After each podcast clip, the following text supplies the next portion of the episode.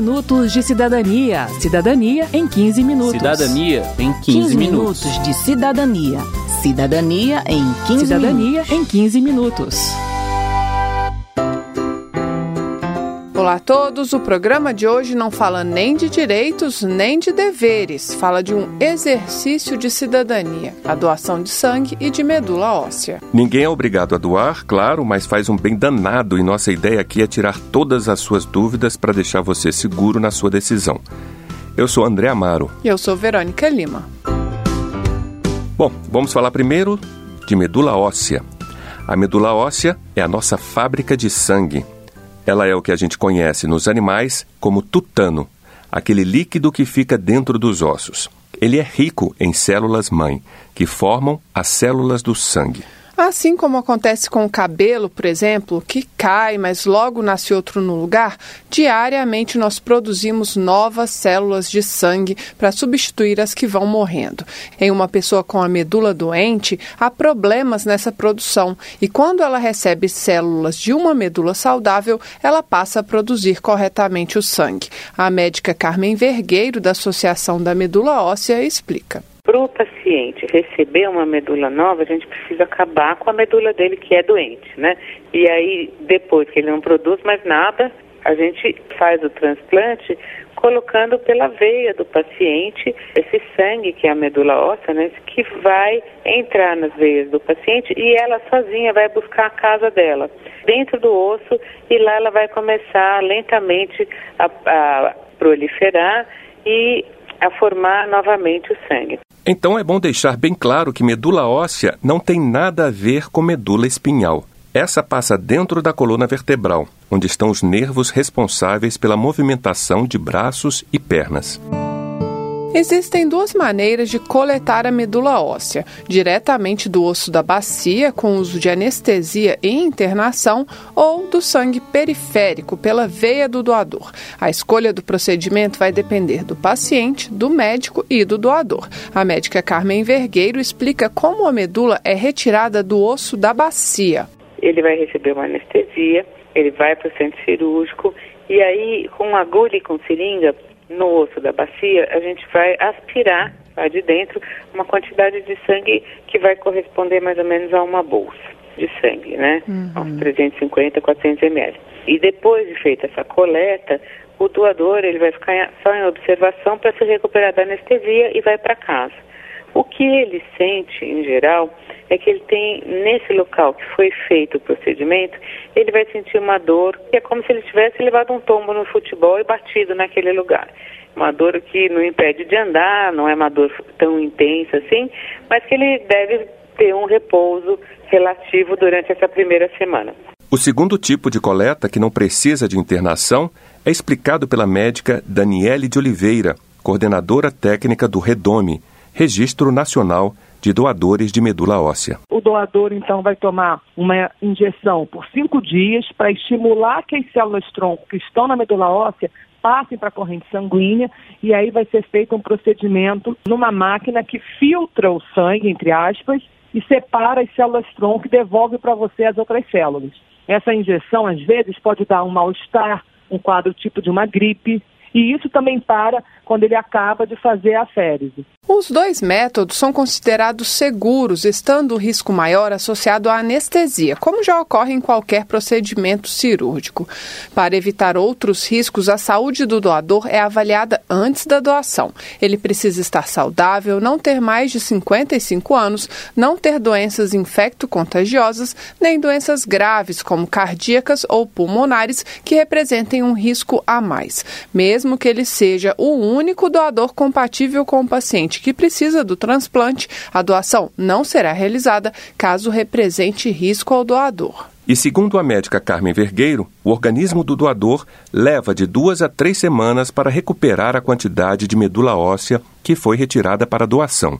Ou seja, quem doa não fica sem a medula, apenas uma parte é retirada para doação. Vamos precisar de todo mundo.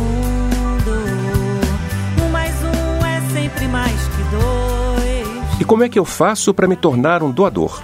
Você pode procurar o Hemocentro da sua cidade para se informar, tirar dúvidas e manifestar seu desejo de se tornar doador. Será feita a coleta de uma amostra do seu sangue para que seus dados sejam registrados no REDOME, Registro Nacional de Doadores de Medula Óssea. Esse cadastro é consultado sempre que um paciente de qualquer lugar do mundo precisa de transplante de medula óssea. Se você for compatível com alguma pessoa, o sistema vai entrar em contato com você para confirmar seu interesse em fazer a doação. Como é bem difícil encontrar doadores compatíveis, a média é de um doador compatível para cada 100 mil doadores no banco. Talvez você nunca receba essa ligação, ou ela pode demorar anos. Por isso, é importante manter seus dados cadastrais atualizados. Mas se a ligação vier, você passará por novos testes e poderá tirar todas as suas dúvidas sobre o procedimento antes de decidir seguir em frente com a doação.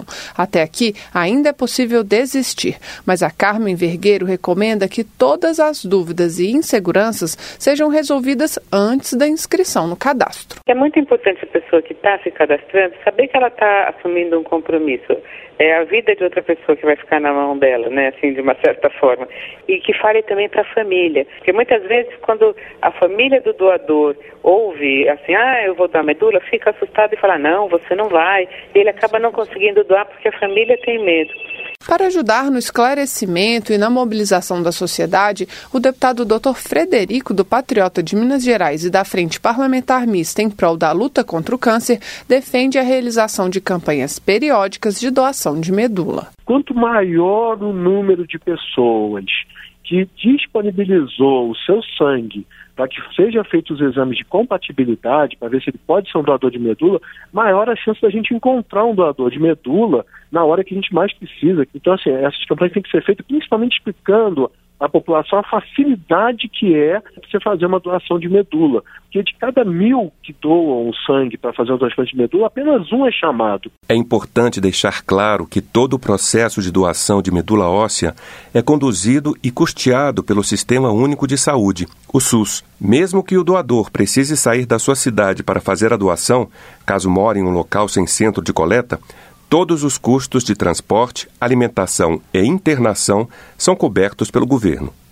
E é bom lembrar também que o doador tem dispensa do trabalho nos dias que estiver à disposição do SUS para doação e nos dias que precisar de repouso. Quero saber. Quero saber. A médica Daniele de Oliveira, coordenadora técnica do Redome, respondeu às perguntas do cidadão sobre doação de medula óssea. Vamos ouvir. Existe algum sistema que une os doadores de medula óssea pelo mundo? Sim. Né? No Brasil nós temos o Redome, né, que é o nosso registro brasileiro de doadores voluntários. São quase 5 milhões de doadores, 4 milhões e 900 mil. E nós fazemos parte de um banco de dados que reúne mais de 30 milhões de doadores no mundo todo. Na prática, quando um paciente brasileiro precisa de um doador, a gente busca no Redome e busca nesse banco de dados de doadores no mundo todo. A mesma coisa ocorre com os outros países. Se um paciente americano, ou alemão, ou português, ou australiano, enfim, precisar de um doador, ele também pode acessar esse banco de dados de doadores no mundo todo. Os doadores do Redome também estão lá.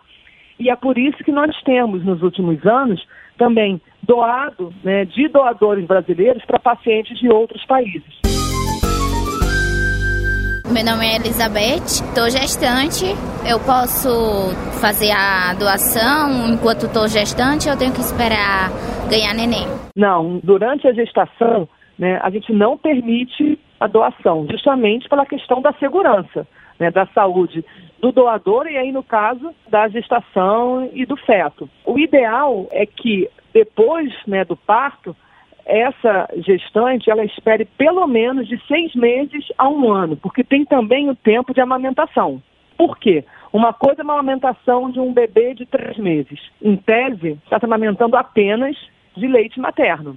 Então a gente não vai usar essa doadora para doação, por quê? Primeiro porque ela né, acabou de ter um parto, está se recuperando do parto, o bebê depende muito dela, como é que ela vai se afastar, fazer exame? Agora, vamos supor que a mãe da amamente uma criança de um ano e meio.